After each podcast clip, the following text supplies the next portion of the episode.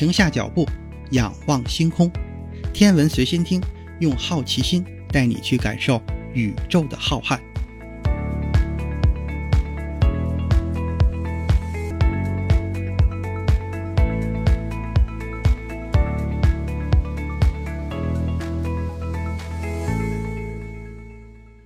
心如宇宙大，世界全装下。本节目由喜马拉雅独家播出。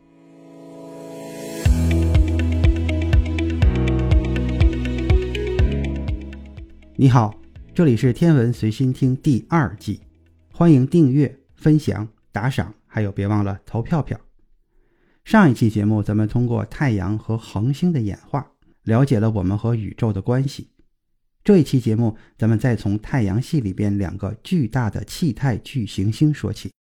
气态巨行星可以说是宇宙中最早形成的行星之一，它们诞生于年轻恒星周围的原始行星盘中。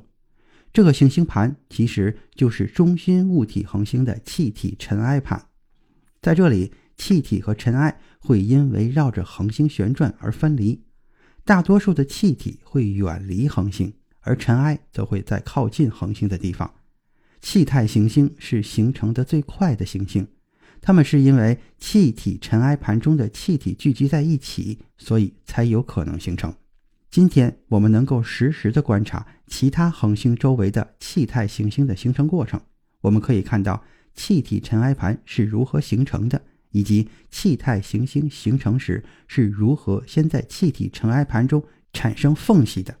这是因为气态行星会吸收周围的物质，所以气体尘埃盘上会先出现一个小空洞，再因为气态行星在绕恒星运行。所以这个孔会慢慢的变成一条缝。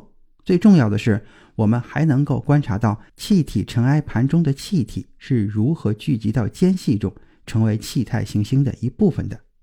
在上世纪八十年代，科学家们在研究年轻恒星周围的氢分子的时候，发现即使在非常年轻的恒星周围也没有发现氢分子，而这却是形成气态行星所必须的。因此，人们得出这样一个结论。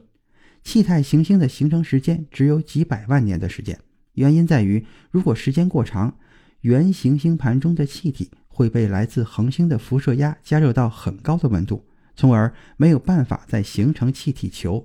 不过，在气态巨行星形成后，仍然可以发生其他的事情。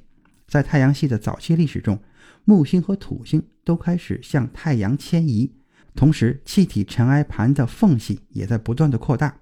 当土星和木星开始向太阳迁移的时候，它们在绕太阳运动的过程中，逐渐形成了一种非常特殊的运动关系。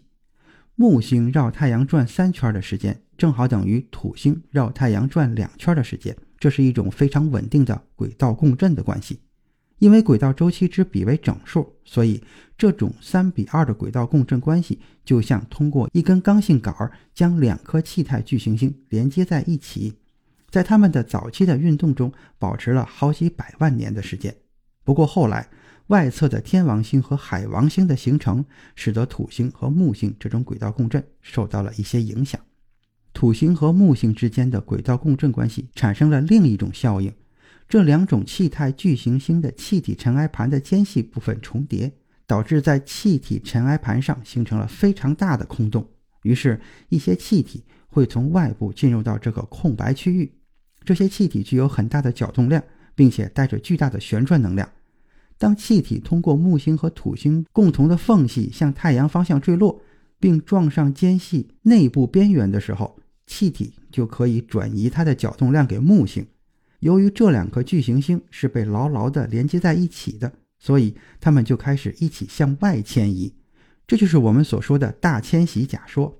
也就是说，它们从共同向内迁移变成了共同向外迁移，直到它们当前所在的位置。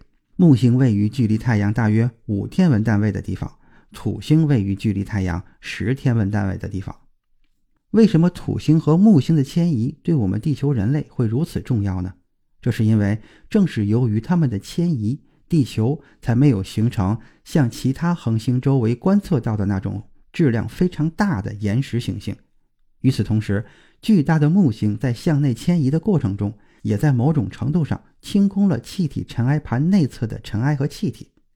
这就解释了为什么太阳系中的岩石行星都非常小。数百万年之后，水星、金星、地球和火星才相继出现。它们实际上只是残留物质的结合体，是由行星迁移中留下的剩余物质形成的。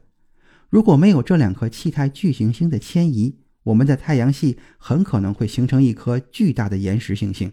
强大的引力将会使这颗巨大的行星拥有非常厚的大气层。在这样的行星上，可能无法产生生命。如果没有土星和木星这两颗巨大气态巨行星在朝着太阳向内迁移后又开始向外迁移，地球上所有的美好特性也许就不会存在了。那么，大迁徙假说是怎么来的呢？天文学家最开始提出的问题是：年轻恒星周围的尘埃环要达到什么样的状态，才能形成像太阳系内侧的四颗小岩石行星一样的小行星呢？换句话说，我们如何避免形成超级大的岩石行星呢？最初的想法是，因为恒星周围的尘埃密度最大，所以只有当原始星盘受到干扰的时候，才能形成低密度的尘埃环。然而，干扰原始星盘最有效的方法是引入一颗质量很大的行星，把它放到距离太阳1.5个天文单位的地方。因此，气态巨行星的迁移可以有效地清除原始星盘内部的大部分尘埃。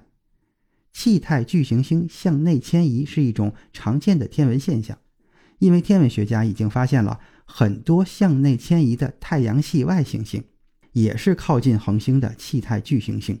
不过，现在木星离太阳的距离不再是一点五个天文单位，而是五个天文单位。因此，天文学家提出大迁徙假说的时候，还需要回答另一个问题：如何让气态巨行星朝着相反的方向运动呢？至少在理论上，有一种可能，那就是如果两颗向内迁移的气态巨行星之间形成轨道共振，并且它们在迁移到太阳附近的过程中清空了它们之间的区域，那么它们就可以向相反的方向迁徙。太阳系满足一种特殊的条件。这个条件是土星恰好符合一个质量要求，土星既不太重也不太轻。如果它更轻或者在原始行星盘的位置更远的话，那么行星就不能向外迁移了。只有在这个特定的地带，木星和土星才能顺利的向内迁移，再向外迁移。这对搭档的默契程度可以说是十分的匹配，因为它们一个的质量大约是另一个的三倍，并且它们都位于正确的地方。这就解释了为什么我们的太阳系中的岩石行星都这么小，以及木星和土星对它们起了什么作用。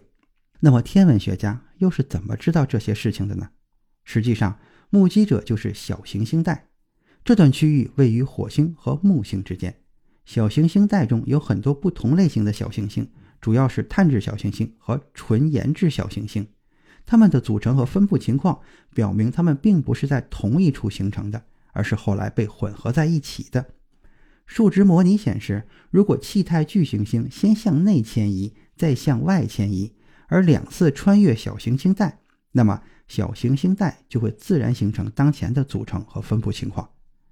现在我们可以说，所有远古时期发生的天文事件都是地球能够成为一个宜居星球的原因。简单来说，就是在太阳系形成最初的五百万年内。先诞生了气态巨行星，它们在向内迁移的过程中清空了太阳周围的气体和尘埃，这样几百万年之后，原来行星盘的内侧才形成了类似地球的行星。近年来，关于太阳系的小行星和彗星的研究表明，气态巨行星对地球非常重要。研究显示，气态巨行星可以预防大多数碎片撞击地球。简单的说，如果没有木星和土星，统计学上，每几十万年就会有千米级的陨石撞击地球一次，而有了它们，大约每一亿年才会发生这样的撞击事件。